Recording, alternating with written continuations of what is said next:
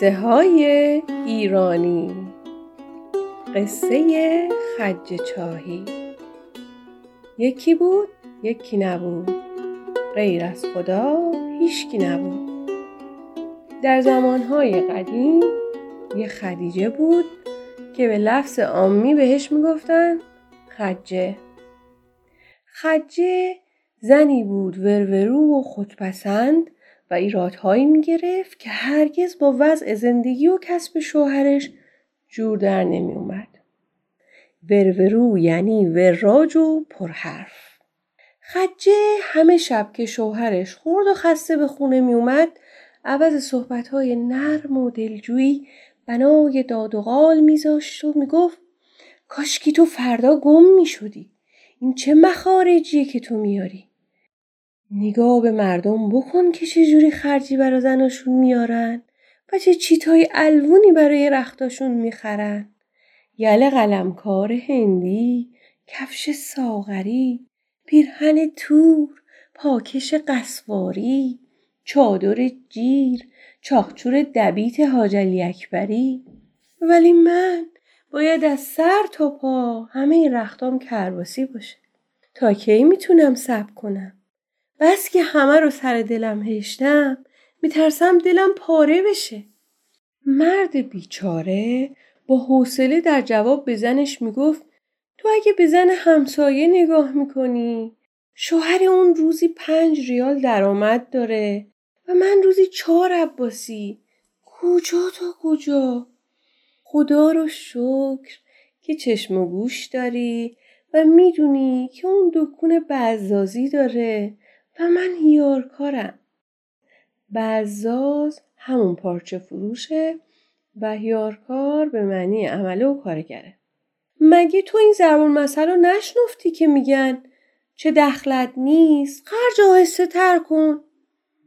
پس هر کسی باید مطابق درآمدش خوراک و پوشاکش باشه و الا همه دلشون می‌خواد زندگیشون بهتر و بالاتر باشه. ولی گفتند دست بیچاره چون به جان نرسد چاره جز پیرهن دریدن نیست. زن در جواب مرد گفت مگه این ضرب المثل رو نشنفتی که من می‌خوام نون و گوش تو برو کونه تو بفروش؟ من این حرفا سرم نمیشه که تو درآمد داری یا نداری. من هرچی می‌خوام بدون کم و زیاد باید جور کنی. و اگه نکنی همین آش و همین کاسه مرد بیچاره که دید به هیچ وسیله اونو نمی‌تونه قانع کنه با خودش گفت باید ترک این زن و زندگی بکنم و به جایی برم که از دست این زبون نفم راحت بشم. همین کارم کرد و پا به فرار گذاشت. زن همین که فهمید مردش فرار کرده پی اون رفت و مثل عجل معلق دامنشو گرفت و اونو به خونه آورد. تا عاقبت مرد به جایی رفت که دیگه زن هر چی جست اونو نیافت و روی این اصل ناراحتی زن بیشتر شد طوری که با همسایه ها و اهل کوچه هر روزه به منازعه و جنگ و جدل بود تا اینکه اهل محل پیش کت خدای ده رفتن و از دست زن شکفه ها سر کردن.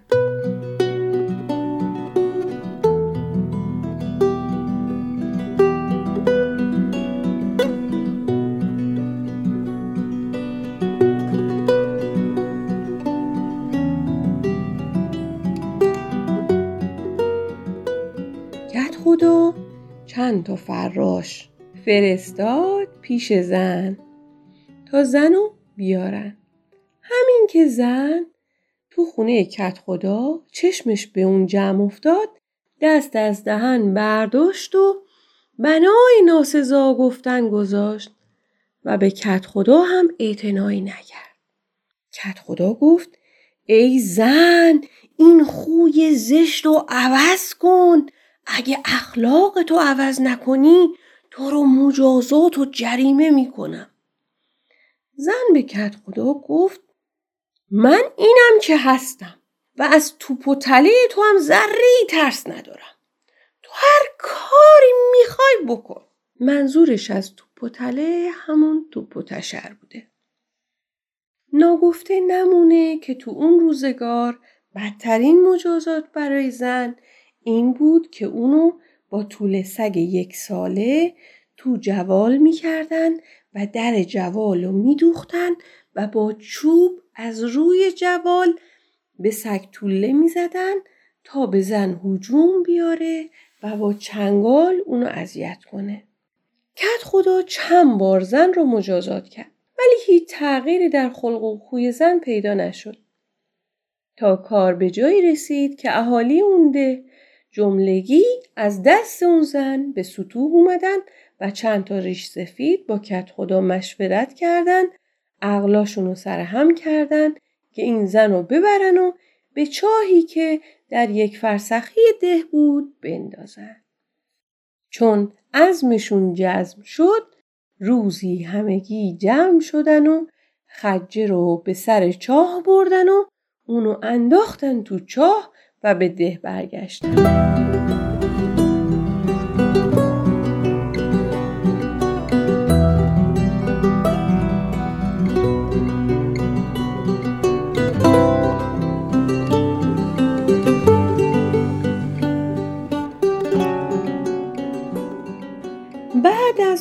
سه روزی چوپانی به سر چاه اومد که برای گوسفنداش از چاه آب بکشه. همین که دول انداخت تو چاه تا آب برداره دول همون سسل یا دلویه که توی چاه مینداختن تا از چاه آب بردارن. خلاصه وقتی دول بالا کشید دید یه مار گنده توی دوله. می‌خواست اونو به چاه بندازه که ناگاه مار به زبون اومد و گفت تو رو به خدا قسم منو از دست این خجه چاهی نجات بده که من خدمت بزرگی به تو خواهم کرد. چوپان مار رو از چاه بیرون آورد. مار گفت ای چوپان بدان و آگاه باش که سالهای متوالی جای من در این چاه بود و هیچ جونوری جرأت نداشت که نزدیک من قدم بذاره. ولی دو سه روزیه که یک زن تو این چاه اومده که من با همه قدرت از دست اون به امان اومدم و هرچه می‌خواستم راه گریزی پیدا کنم و خودم و از این چاه بیرون بکشم میسر نبود تا اینکه از جانب خداوند تو به سر این چاه اومدی از کنار این خج چاهی منو نجات دادی و من تا زنده باشم مدیون تو هستم و حالا هم به عوض خدمتی به تو می‌کنم. الان که از اینجا حرکت کنم میرم به گردن دختر پادشاه میپیچم و هرچی طبیب بیارن باز نمیشم. وقتی که تو از این واقعه با خبر شدی به دربار پادشاه بیا و بگو می‌تونم این واقعه رو علاج کنم. به شرط اینکه اگه نتونستم دفع مار کنم گردنمو بزنید و چنانچه مار رو به آسونی از گردن دختر باز کردم شاه باید نصف دارایی و دخترش رو به من بده. شاه ناچار این شرایط رو قبول می‌کنه. بعد نوشته به خط و امضای شاه می‌گیری و آماده عمل میشی و به تنهایی در اتاق دختر درا و بگو دختر هم باید تنها باشه و به محض رسیدن به دختر دست به من بزن تا من بازشم و برم.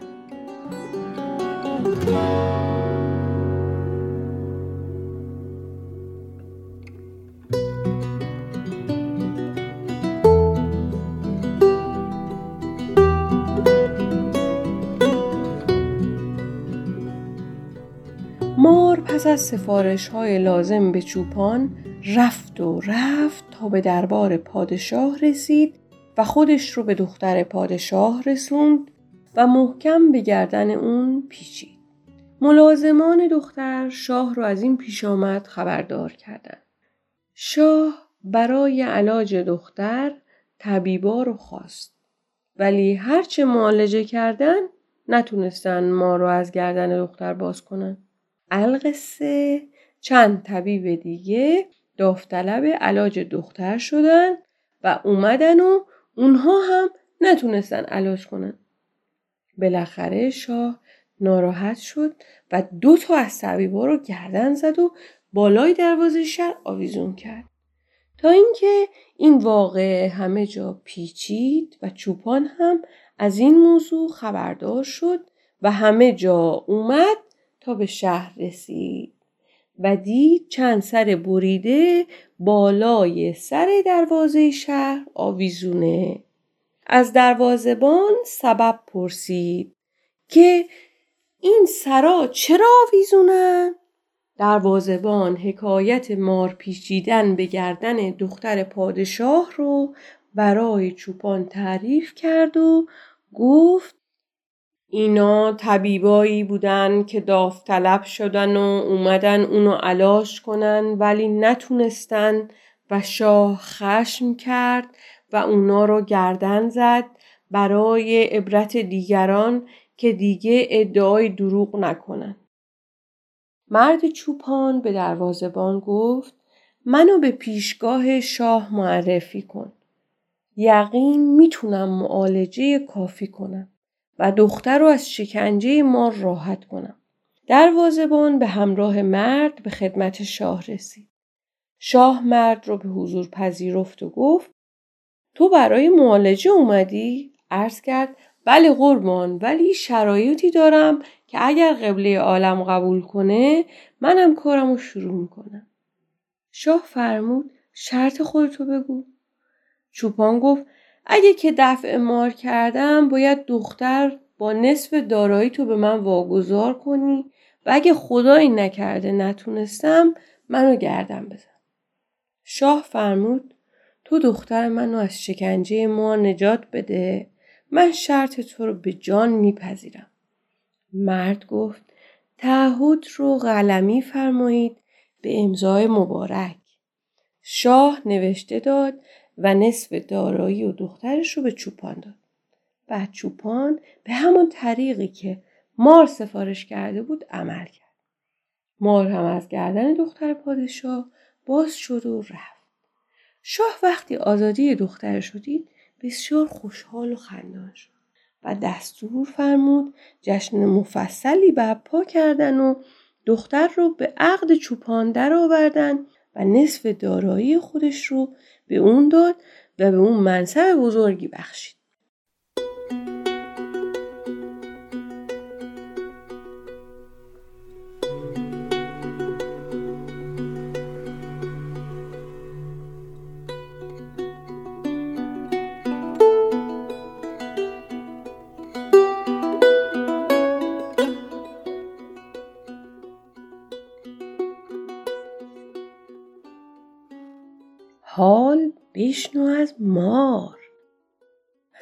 گردن دختر پادشاه باز شد رفت و به گردن دختر کلان دیگه ای کلان یعنی دولتمند و ثروتمند. اونها هم هرچی طبیب آوردن علاج پذیر نشد. از این طرف حکمت چوپان که حالا داماد شاه شده بود زبان به زبان و دیار به دیار شهرت پیدا کرده بود. مردم گفتن باید بریم و هر طور شده همون حکیم حاضق رو برای نجات دختر بیاریم.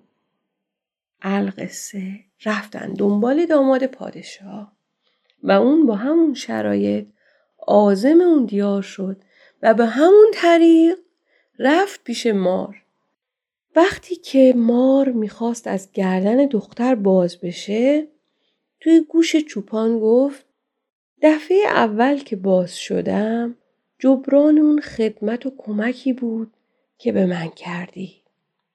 این دفعه هم به پاس آبرو و دوستی بود که باز شدم. بدان و آگاه باش که پیشه من همینه. اگه دفعه دیگه بیایی چنان به کف پات می‌زنم که کلک سرت رو باد ببره. اینو گفت و راهشو گرفت و رفت. داماد پادشاه هم با دارایی زیاد رفت تا به منزل خودش رسید.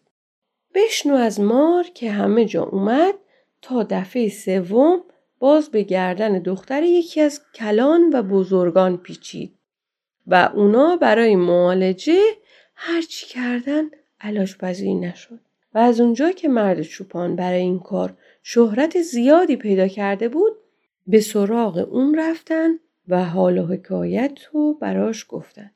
چوپان گفت معذرت می‌خوام من فعلا کسالت دارم و نمی‌تونم بیام. هرچی اصرار کردن چوپان انکار کرد. خلاصه چند مرتبه مکرر پیش اون اومدن و حاضر به رفتن نشد. تا اینکه پدر دختر شخصا پیش چوپان اومد و با حال پریشون گفت ای حکیم تو رو به خدای یکتا قسمت میدم. شما بیا و دخترم رو از این گرفتاری آزاد کن. من نوشته میدم تمام داراییمو به شما واگذار کنم. چوپان به حال پدر دختر دلش سوخت. توکل به خدا کرد و بلند شد و همراه پدر دختر رفت.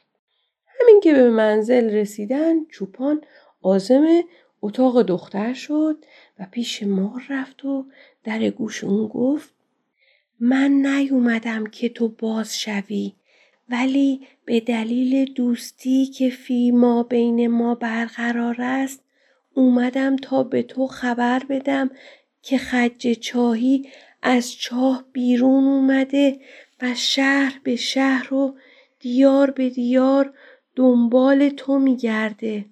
تو می‌خوای باز شو و می‌خوای باز نشو. این وظیفه دوستی و صمیمیت من بود که تو رو خبردار کنم. مار که این خبر رو شنید بدون معطلی باز شد و تا چشم او کار می‌کرد پا به فرار گذاشت و چوپان هم با درآمد هنگفتی به منزل خود برگشت. غروب به پشت در رسید قصه ما به سر رسید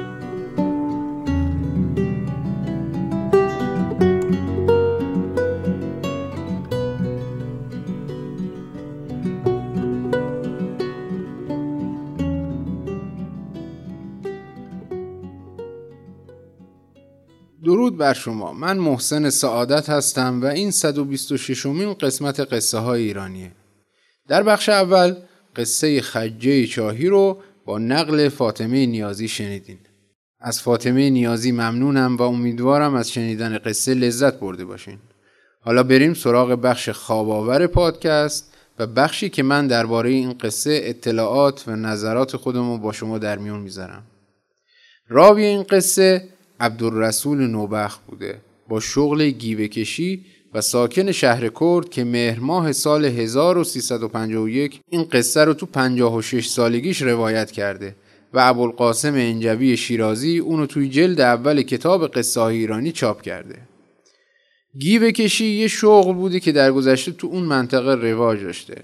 گیوه کشا کسایی بودن که رویه بافتنی گیوه رو آماده و پرداخت می‌کردن و در کنارش یه گروه دیگه بودن که بهشون می‌گفتن تخت کش. تخت کشا اون کفی گیوه رو میساختن. بگذریم.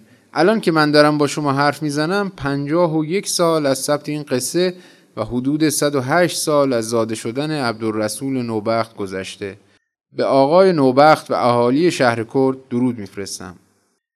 انجوی شیرازی چهار روایت از این قصه رو در کتاب چاپ کرده که جلوتر درباره این چهار روایت و تفاوتشون حرف می‌زنم. اگه خیال می‌کنین اینجوی فقط به همین چهار روایت بسنده کرده سخت در اشتباهین چون تو پایان این قصه ها از حدود 20 راوی دیگه در جاهای مختلف ایران اسم برده که همین قصه رو کم و زیاد تعریف کردن. از فومن و رشت و بابل و نیشابور گرفته تا الشتر و اندیمشک و لار و کرمان و الاخر یه دلیل که من این قصه رو برای شما انتخاب کردم گستردگی این قصه تو ایرانه. مضمون اصلی قصه همه جا تکرار میشه و یه تفاوت‌های اندکی تو جزئیات هست که بیشتر رنگ و بوی محلی به قصه میده. حالا انجبی چرا از بین این همه روایت این چهار قصه رو انتخاب کرده؟ دلیلش رو خودش تو مقدمه کتابش میگه میگه سعی کردم بهترین و کاملترین روایت ها از این قصه رو بی کم و زیاد بیارم و اگر امکانات و شرایط انتشار فراهم بود بعدها باقی این روایت ها رو منتشر می‌کنم. هممون اتفاق نظر داریم که ما خیلی وقتی تو قطار پیشرفت نشستیم و لوکوموتیر داره با سه هزار اسب بخار به جلو میره اما یه چیزی بهتون بگم. از سال 1352 یعنی 50 سال پیش که انجوی مقدمه خودشو نوشته تا امروز که صدای من به گوش شما می‌رسه و انجوی از قطار پیاده شده هنوز شرایط انتشار و چاپ باقی روایت ها فراهم نشده.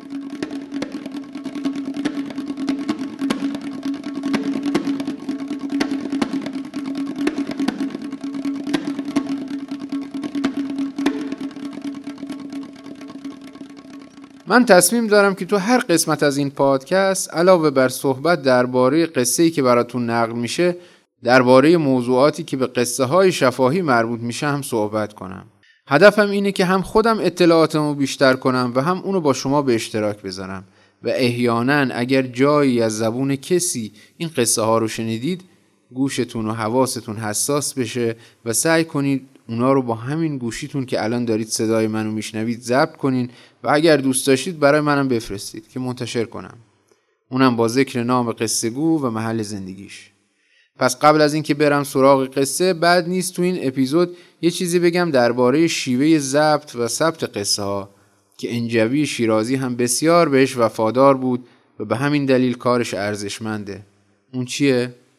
بیاید فرض کنیم هر قصه شفاهی که سینه به سینه بین نسلهای مختلف منتقل میشه تجسم فیزیکی داشته باشه.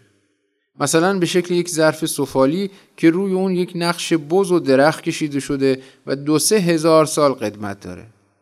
با دانشی که ما امروز داریم می‌دونیم این سفالینه شیء خیلی ارزشمندیه و باستانشناسا و مورخا می‌تونن اطلاعات زیادی از این شیء به ما بدن. از چی ساخته شده چه ابزار و تکنولوژی برای ساختش وجود داشته و این نقش ها درباره افکار و عقاید و زندگی مردم چی به ما میگن؟ خب با این فرض وقتی می‌خوایم ثبت و ضبطشون کنیم و ازشون نگهداری کنیم آیا طبق سلیقه شخصی یا ادبی روز دستی به سر و گوشش می‌کشیم و کلمات و موضوعات و ناخوشایند رو حذف می‌کنیم؟ مثلا از تصویر یک زن برهنه روی یک جام باستانی خوشمون نیاد. و یه دامن کلوش با یه تیشرت آدیداس براش بکشیم. بعد بدیم دست باستانشناس و تاریخدان و بگیم میشه به ما اطلاعاتی بدی درباره مردم هزار سال پیش؟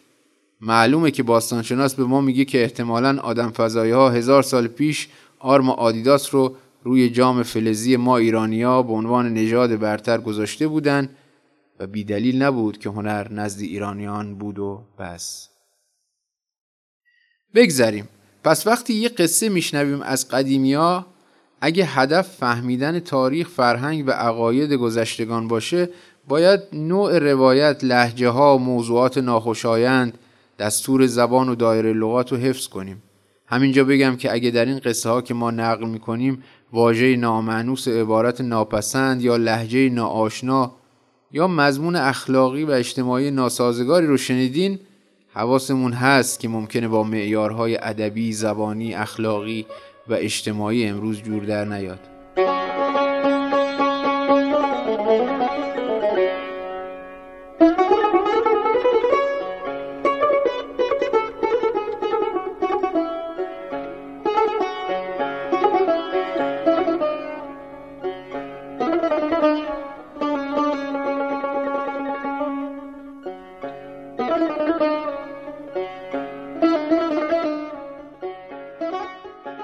حالا برگردیم به قصه خجه چاهی و بریم ببینیم اولریش مارزولف که تو پادکست قبل یک مختصر معرفیش کردم و گفتم اولین کسیه که قصه های ایرانی رو طبقه بندی کرده این قصه رو تو کدوم دسته قرار داده؟ مارزولف این داستان رو با عنوان زن سلیته در بخش قصه های دی و ابله طبقه بندی کرده. چرا در بخش قصه های دی و ابله؟ چون اینجا مار نقش همون موجود ابله داره که آخر داستان فریب آدمیزاد رو می‌خوره. طبقه بندی مارزولف بر اساس طبقه بندی جهانی تیپ های مختلف قصه هاست که بعدا اگه فرصت شد درباره این طبقه بندی حرف می‌زنم براتون. بریم سراغ تفاوت چهار روایت ثبت شده این قصه در کتاب انجوی. در روایت هایی که انجوی نقل کرده اولین داستان از عراکه با عنوان فاطمه قرقرو تو این قصه مرد به جای فرار کردن خودش زن رو به چاه میندازه و بعد پشیمونی میاد سراغش و می‌خواد فاطمه رو بیرون بیاره که مار به جاش بیرون میاد. و مشابه همین قصه که شنیدید برای جبران لطف و مرحمت مرد دور گردن دختر حاکم میپیچه و وقتی مرد دختر رو نجات میده هزار سکه طلا انعام می‌گیره. دومین روایت ثبت شده در کتاب انجوی همین داستان خجه چاهی بود که شنیدید. خب بریم ببینیم این داستان تو یزد چطور روایت شده. داستان سوم که در سخوید یزد ثبت شده عنوانش اینه. یار بد بدتر بود از مار بد. زن قصه هم بد اخلاقه و هم راه و رسم شوهرداری بلد نیست و هم پاکدامنیش همچین بگی نگی لکه داره. مرد زن و گول می‌زنه و به بهانه پیکنیک به بیرون شهر می‌بره و بعد اونو تو چاهی بدون آب میندازه و میگه منزل نو مبارک. در ادامه یه جوون خارکنی که از عشق دختر پادشاه سر به بیابون گذاشته از کنار چاه میگذره و ما رو بیرون می‌کشه. مار از خصوصیت غیبگویش استفاده می‌کنه و از عشق جوان به دختر پادشاه حرف می‌زنه و از این طریق خارکن جوون رو نجات میده و جوون با همون ترفند مار که در قصه شنیدید به دامادی پادشاه می‌رسه. آخه مار عزیز تو اگه غیبگویی چرا ته چاهی با خدیجه؟ تو روایت چهارم کتاب از شهر ایزه با عنوان زن بد مرد قصه سیادیه که با دختر کت خدا به اسم پرگل ازدواج می‌کنه و پرگل هر روز از مردی شکار می‌خواد انگار تمساهی کروکودیلی چیزیه و سیاد از ترسش به شکار میره و پرگل هر روز تا اونجا که میتونهش گوشت شکار رو می‌خوره و باقیشو زیر خاک دفن می‌کنه. یه روز که سیاد ناامید به دنبال شکاره غاری پیدا می‌کنه که اجدهایی توی اون زندگی می‌کنه. مرد تو برگشت زن و فریب میده و زن به طمع تصاحب گنج به دهانه غار میاد و سیاد اونو به داخل غار میندازه. بعد از چند روز اجده رو که همش داره از پرگل کتک می‌خوره بیرون میاره و باقی ماجرا مشابه قصه های دیگه پیش میره. با این تفاوت که آخر داستان برای ترسوندن اجده ها ای رو اجیر می‌کنه که سر و صدا را بندازن و فریاد بزنن. داد از دست پرگل بیداد از دست پرگل و اجده با شنیدن این صداها و تصور بیرون اومدن پرگل از چاه فرار و برقرار ترجیح میده. حالا که اختلاف قصه رو براتون گفتم بریم سراغ اون جزئیاتی که نظر منو به خودش جلب کرد.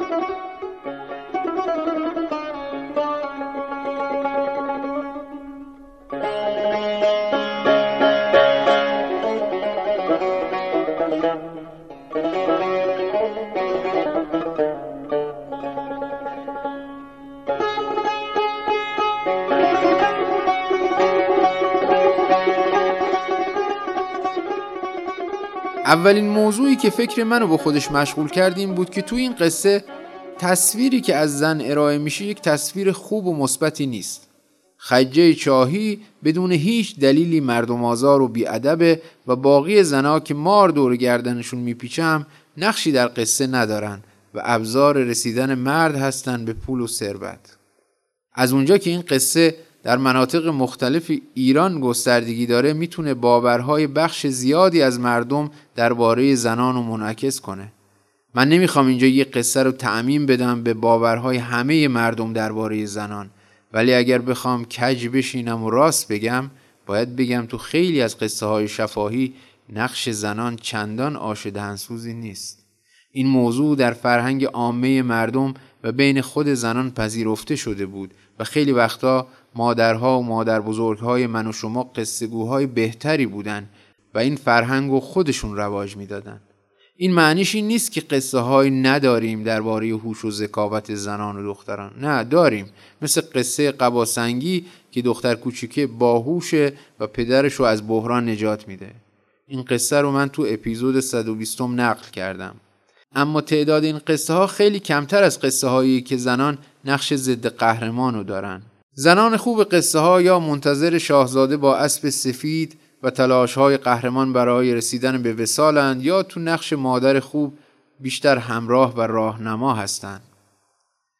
مارزولف درباره نقش زنان در قصه های ایرانی میگه زنها به عنوان شخصیت اصلی معمولا با صفات هیلگری هفخطی به خصوص وقتی که می‌خوان شوهرشون رو در مورد فاسقش فریب بدن. توطعه چینی تهمت زدن به خواست علنی دیده میشن که اغلب هیچ علتی نداره. درست مثل همین قصه که با هم شنیدیم. و میگه کم پیش میاد که زنها تو قصه ها نقش فعال داشته باشن. یه جا دیگه مارزولف میگه که نقش ضد قهرمانان بیش از همه رو دوش اقوام و خانواده و بیش از همه روی دوش اعضای معنس خانواده است. مادر شوهر زن پدر امه یا خاله اغلب افرادی که حسودن یا تهمت می‌زنن و با میل و ولع مشغول تخریب و ویران کردنن تنها فردی از خانواده که تو قصه ها خوبه مادره که اغلب در نقش حامی و یاور ظاهر میشه. همون رفیق بیکلک مادر که میگن. اشم و هو و هیشت مستی اوشتا اوشتا احماییت اشایی و هیشتایی اشم یتا هو و ریو اتارتوش اشاد چیت هچا ون که اوش دام ننگ ها شیاون تننا من که اوش مزدایی شطرم چه هورایا یم درگو بیو دادت واستاره اشم وهو و هیشت مستی اوشتا استی اوشتا احماییت اشایی و هیشتایی اشم فکر می‌کنین این دیدگاه تنها در قصه های شفاهی و باورهای آمیانه است؟ یا فقط در متون مذهبی اسلام زنان در موقعیت و فروتر قرار دارند؟ بذارید داستان جهی رو بگم که در متون زردشتی و نماد پلیدی های زنانه و روسپیگری و در اساتیر آفرینش نقش تخریبی مهمی در جهان اهورایی داره. این داستان رو از متن بندهش براتون می‌خونم که کتابی متعلق به دوره ساسانیان و به زبان پهلوی که آقای مهرداد بهار اون رو ترجمه کرده. در یک بخشی از مراحل مختلف آفرینش اهریمن با دعایی که اهورا مزدا می‌خونه به گیجی میفته. و بیهوش میشه. سه هزار سال بیهوش میشه. تو اون گیجی دیوهای مختلفی میان که اهریمن رو هوشیار کنن. اما هیچ کدوم از اونا موفق نمیشن اهریمن رو به هوش بیارن. از اینجا به بعدش رو من از روی متن بندهش می‌خونم. تا آنکه جهی تبهکار با به سر رسیدن سه هزار سال آمد. گفت که برخیز پدر ما زیرا من در آن کارزار چندان درد بر مرد پرهیزگار و گاو ورزاهلم که به سبب کردار من زندگی نباید. فره ایشان را بدزدم آب را بیازارم زمین را بیازارم آتش را بیازارم گیاه را بیازارم همه آفرینش و حرمزد آفریده را بیازارم. او آن بدکرداری را چنان به تفصیل برشمرد که اهریمن آرامش یافت. از آن گیجی فراز جست. سر جهی را ببوسید. این پلیدی که دشتانش خوانند بر جهی آشکار شد. اهریمن به جهی گفت که تو را چه آرزو باشد؟ بخواه تا تو را دهم. آنگاه هرمز به خرد همه آگاه دانست که بدان زمان آنچه را جهی خواهد اهریمن تواند دادن. هرمز بدان صلاح کار آن تن زشت گونه چون بزق اهریمن را چون مرد جوان پانزده سالهی به جهی نشان داد. جهی اندیشه به آن بست. جهی به اهریمن گفت که مرد کامگی را به من ده تا به سالاری او در خانه بنشینم. اهریمن گفت که از این پس به تو نگویم چیزی بخواه زیرا تنها بی سود و بد را می‌توانی خواستن.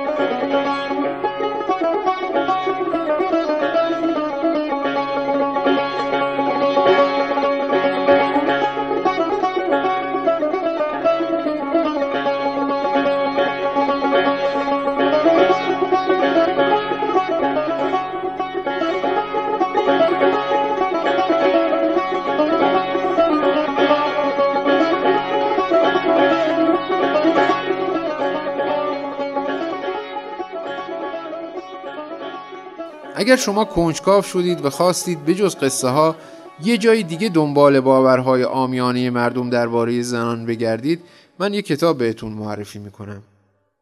پیش از این صادق هدایت در کتاب فرهنگ آمیانه مردم بعضی از عقاید رو ثبت کرده اما من می‌خوام کتاب دیگه ای رو بهتون معرفی کنم. کتاب باورهای آمیانه مردم ایران نوشته به گردآوری حسن زلفقاری من رفتم و زیر عنوان زن و بدیومنی زن تو این کتابی نگاهی انداختم چندتایی رو براتون می‌خونم و اسم جاهایی که این باورها اونجا رایج بودن رو نمی‌خونم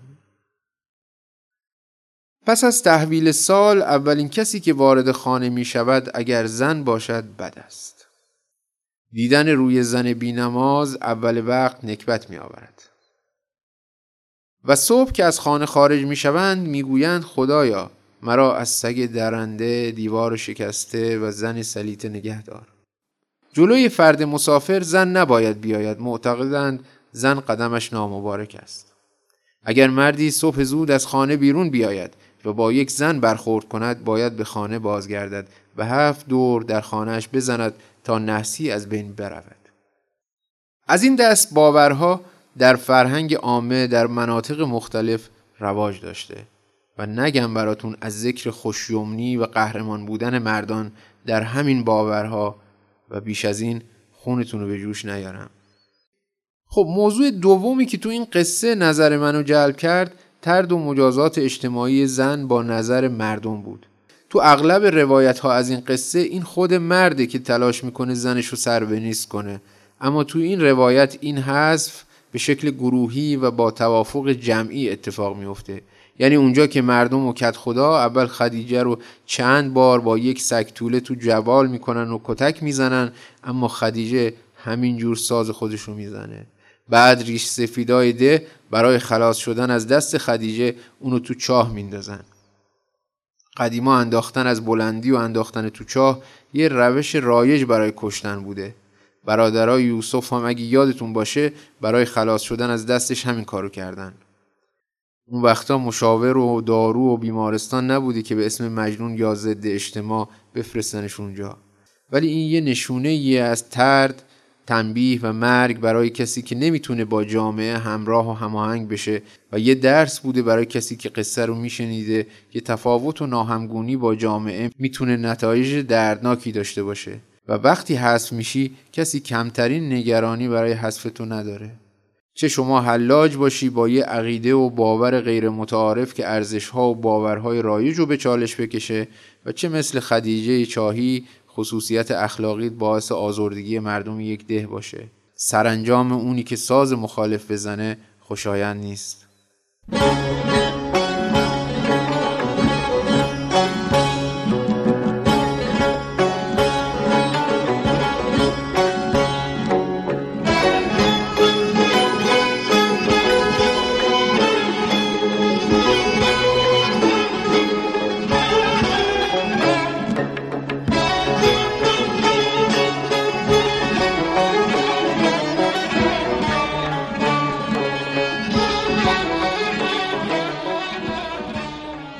که تا الان در موردش حرف زدم بیشتر بخش اجتماعی قصه بود. اما اگر این نظر برخی روانکاو ها رو بپذیریم که قصه ها بجز نشانه های اجتماعی انعکاس ناخودآگاه فردی و جمعی سازندگانشون هم هستن می‌تونیم از این زاویه هم به قصه نگاه کنیم. چند عنصر تو این داستان بود که می‌تونه حضورشون سمبولیک باشه و تعابیر روانکاوانه داشته باشه. اولیش چاهه. چاه در کهن الگوی یونگ اشاره به ناخودآگاه داره. به تعبیر یونگ نسبت ناخودآگاهی با خداگاهی نسبت تیرگی با روشناییه. چاه و غار رو می‌تونیم به دلیل تیره و تار بودنشون سمبل تاریکی و انزوای ناخودآگاه بدونیم. چاه، گودال، غار، کوه و صخره که در داستانهای مختلف قهرمانان به درون اون فرو میرن و بیرون میان نوعی مرگ و زایش مجدده. نوعی بازگشت به زهدان مادر و تولد دوباره. به همین دلیل این مکانها از نظر یونگ وجه زنانه روان هم هستند. چاه در زبان عبری به معنی زوج و زنه و نماد راز و پوشیدگی. در اغلب آینهای عرفانی قهرمان باید از یک مسیر سری مثل تونل، جنگل، چاه، بیابان و گودال عبور کنه و بعد از گذر از این مرحله انگار دوباره متولد میشه و این زندگی نمونه ای از سرسپردگی و تسلیمه. مثلا چاه بیژن نمادی از مرگ و تولده که با بیرون اومدن از اون توان غلبه بر افراسیاب و رسیدن به ایران رو به دست میاره. دومین چیزی که توی این داستان می‌تونه وجه سمبولیک داشته باشه ماره. در داستانهای پیدایش یعنی همون داستان آدم و هوا که مار در واقع زمینه فریب اونا رو فراهم می‌کنه مار نماد کنار گذاشتن زندگی گذشته و استمرار حیاته. مار پوست میندازه تا یه بار دیگه متولد بشه. مار نماد انرژی و آگاهی و نامیراییه که وارد زمان شده و مرتبا مرگ رو از خودش دور می‌کنه و دوباره متولد میشه. مار نشانه ای از دو حس جذابیت و وحشت از زندگیه. یونگ میگه پدیدار شدن سمبل مار همواره نشانه اینه که در ناخودآگاه چیز خیلی مهمی شکل گرفته و به زودی وارد عمل میشه. این چیز مهم می‌تونه خطرناک باشه یا نجات بخش. چون مار معنای کاملا دوگانه داره. پس مار سمبل مهمی از انرژی روانی به شمار میاد نمادی از نیروهای اعماق روان. چه چیزی تو این قصه توجه منو به بخش غیر واقعی و ناخداگاه جلب کرد؟ همین مار که همه می‌دونیم موجود خطرناکیه. وقتی از چاه بیرون میاد جنبه ترسناک خودشو با پیچیدن دور گردن دخترها نشون میده. پس چرا در چاه به خدیجه حمله نکرد؟ چرا برای اخخازی و تلکه کردن شاه یا آدم پولدارا به دور گردن دخترا میپیچه. حالا دور گردن پادشاه نه می‌تونست دور گردن پسر پادشاه بپیچه. این پرسش ها می‌تونه ما رو هدایت کنه به اندیشه های فروید و یونگ در خصوص ناخداگاه گویا از درون تیرگی چاه که می‌تونه نماد ناخداگاه و امیال سرکوب شده و احساسات پنهان شده خدیجه یا به قول یونگ سایه اون باشه نیروی تاریکی آزاد شد و به سراغ زندگان آمد و علاقه هم به بازگشت به کالبد خدیجه نداره. بگذریم. حالا این مار هر وقت به سراغ شما اومد و خواست دور گلوی شما بپیچه فراموش نکنید که پادکست ما رو بهش معرفی کنید و قصه خجه چاهی رو play کنید. مطمئن باشین راهش رو می‌گیره و میره. اگه پادکست ما رو دوست داشتین به دیگران هم توصیه کنین و ما رو تو شبکه های اجتماعی که آدرسش رو تو توضیحات پادکست میارم دنبال کنید. نظرات و پیشنهادات خودتون رو هم با آدرس ایمیل ما بفرستید. شما می‌تونین ما رو زیر عنوان یک شناسه با عنوان گیوم باز در اینستاگرام دنبال کنید. من متن پادکست ها، منابع و واژه‌نامه و سایر اطلاعات پادکست رو تو وبلاگ گیوم باز آر بارگذاری می‌کنم که اگه دوست داشتید ببینید. دامن سرخ گلدار همگی خدا نگهدار. ما که از پاکی دلام چی آسمونه ندونم سی چه چینا وام سرگرونه سی چینا وام سرگرونه سر به صحرا به نومز بی هم زبونی سخت تهنا مند نو. درد زمون تهنا با درد زمون.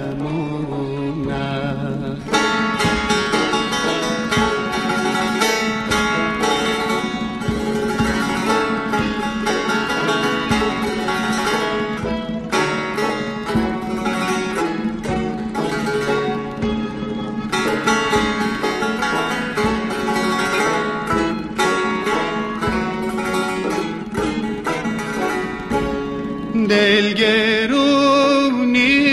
همه جا به هر دیاره ارکویر ساده ارلال زاره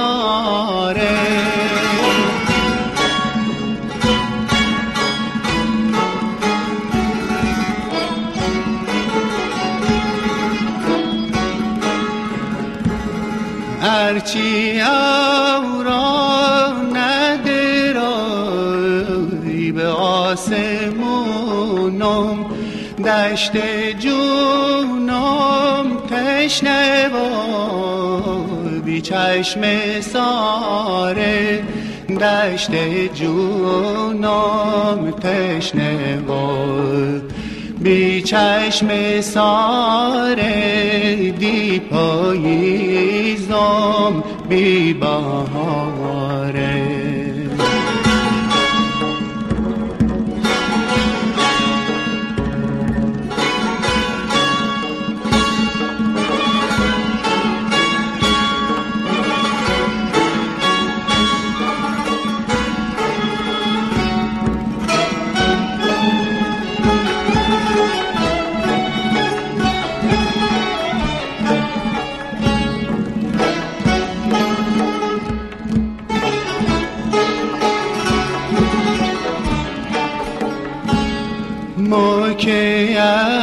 پاکی دلام چی آسمونه ندونم سی چه چینا وام سرگرونه سی چینا وام سرگرونه سر به صحرا به